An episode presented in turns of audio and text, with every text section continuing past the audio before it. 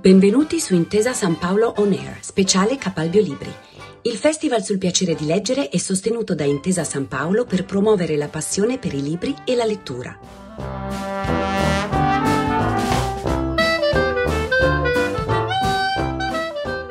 È scrittore, docente, dirigente presso l'Università Luis.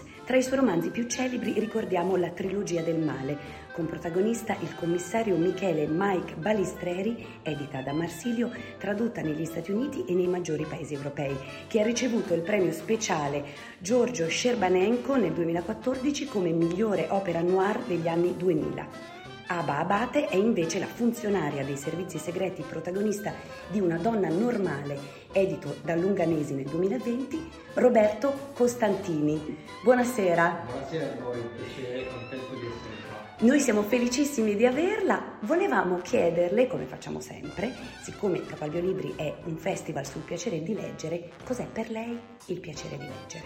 Ah, per me il piacere di leggere e eh, vi ricordate quella bellissima canzone di Celentano, Azzurro, diceva il pomeriggio è troppo azzurro e lungo per me. Il piacere di leggere è quello, avere finalmente ogni tanto lo spazio senza essere compresso da 10.000 cose che ti obbligano a fare altre cose che non sono esattamente quelle che vuoi fare, mentre invece leggere è quella che non vuoi. È vero. E qual è stato, se ce n'è uno solo, quali sono stati i libri che le hanno cambiato la vita?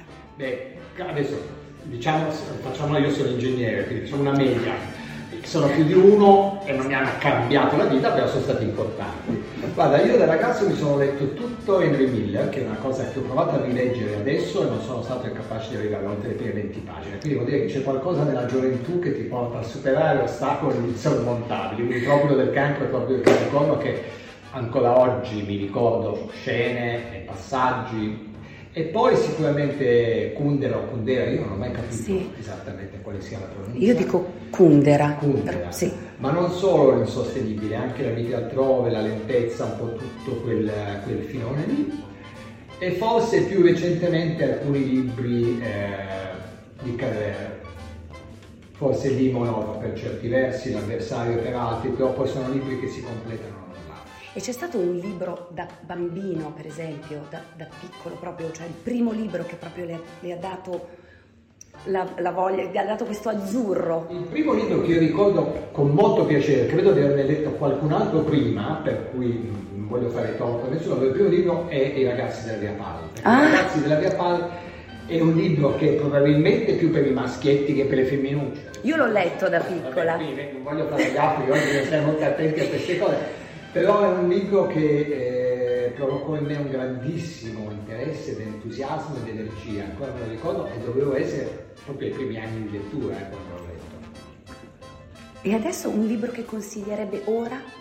Ma io ogni tanto, siccome mi viene chiesto, eh, siccome i libri famosi tanto sono famosi, cioè se io dico Limonov, ma Limonov lo conoscono tutti, se non l'avete letto leggetelo Limonov, è un libro straordinario, però eh, consiglio invece un giallo poco conosciuto, che mi è capitato di leggere anche perché di un autore che ne ha scritti solo due, che si chiama James Barlow, e il giallo si chiama Torno Presto, e vedo che in Italia sia edito da Sellerio, che non è il mio editore, quindi così evito anche di fare pubblicità ai miei editori. Ecco, infatti volevo chiederle questa passione per il noir da cosa le è venuta? È una cosa, appunto, facendo l'ingegnere, partendo da, da, ingegnere? Ma è venuta prima ancora che diventassi ingegnere, prima ancora che diventassi adulto, nel senso io ricordo che credo a 14-15 anni abbia cominciato a leggere Agatha Christie, non mi ricordo perché, per chi, se mia nonna, forse mia nonna me ne diede uno eh, e diventarono come le caramelle, eh, nel senso che io credo di averli letti tutti prima di aver compiuto 16-17 anni, quelli di Agatha Christie. E poi da lì è iniziato tutto il filone che c'era allora quando ero ragazzo io, che erano tutti gialli mondadori, Ellery Queen, Stanley Gardner, Rex Stout, Cornel Woolrich, uh, Van Dyne, tut, tutta Edgar Wallace, tutta quella parte lì. E poi fino a... quindi è una passione giovanile proprio in età adolescenziale. Che però continua.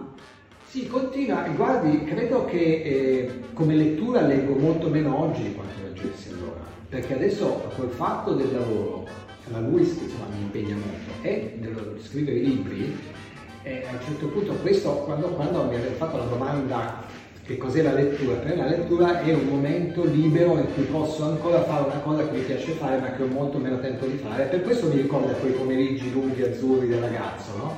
Perché allora io potevo leggere un libro intero per tutto il pomeriggio. E mentre adesso bisogna centellinarlo. Adesso un pomeriggio intero a leggere è difficile che mi capiti. E a parte i noir ci sono Beh, tutti i libri che vi ho citato, che sono libri che mi hanno cambiato la vita, non c'è uno. Sì, esatto. Neanche uno, quindi insomma, no, no, filoni che mie preferenze di lettura non vanno in mano.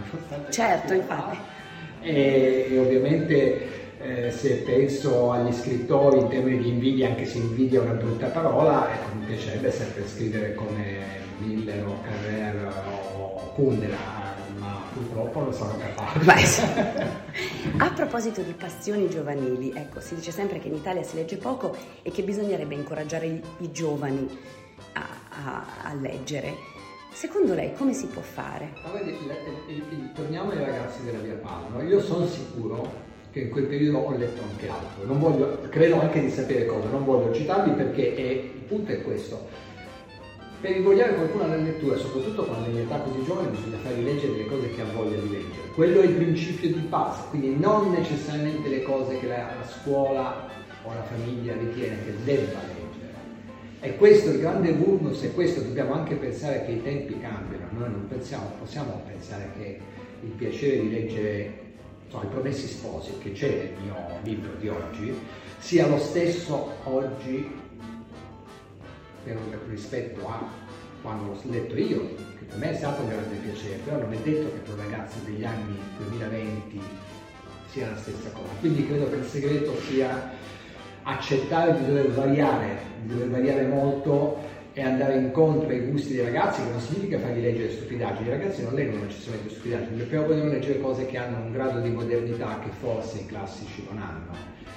E dobbiamo accettare questa cosa che è molto pesante, ma se li vogliamo invogliare alla lettura è tutto lì, cioè lei va al cinema se le piace andare al cinema, non è che va al cinema se le fanno vedere delle cose che non le va certo. Quindi Pasternak adesso è, ancora rilevante? Non, so, non sono il giudice di questo, io dico soltanto, siccome lavoro molto con le scuole, che la mia impressione è che i ragazzi siano costretti a leggere delle cose che non sono quelle che vorrebbero leggere. E soprattutto che c'è un altro concetto, ecco questo forse scusate, che la lettura abbinata allo studio non è una buona idea, cioè l'esame su ciò che leggi non è una buona idea funziona, cioè, e anzi danneggia la voglia di leggere, essere esaminati su ciò che leggi, come se oggi noi ci mettessimo qui a interrogare il pubblico sul libro mio di Romana Petri e alla fine a mettere voti in promozione e bocciatura a seconda di quello che si ricordano, di quello che hanno capito, cioè non è che siamo figuriamoci con degli adolescenti o con dei ragazzini. L'obbligo di leggere e il voto non sono dei facilitatori di quello che poi diventa voglia di leggere, perché voi pensate che sia fate fare a un ragazzino un'esperienza sgradevole, anche se contingente, poi nella memoria del ragazzino quella cosa resta sgradevole.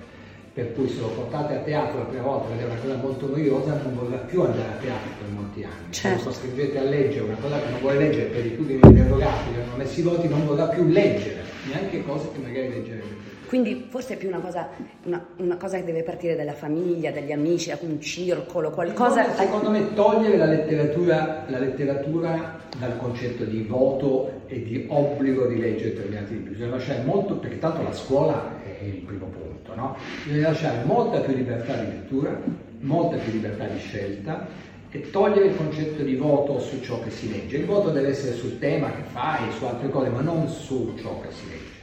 Bene, grazie mille allora.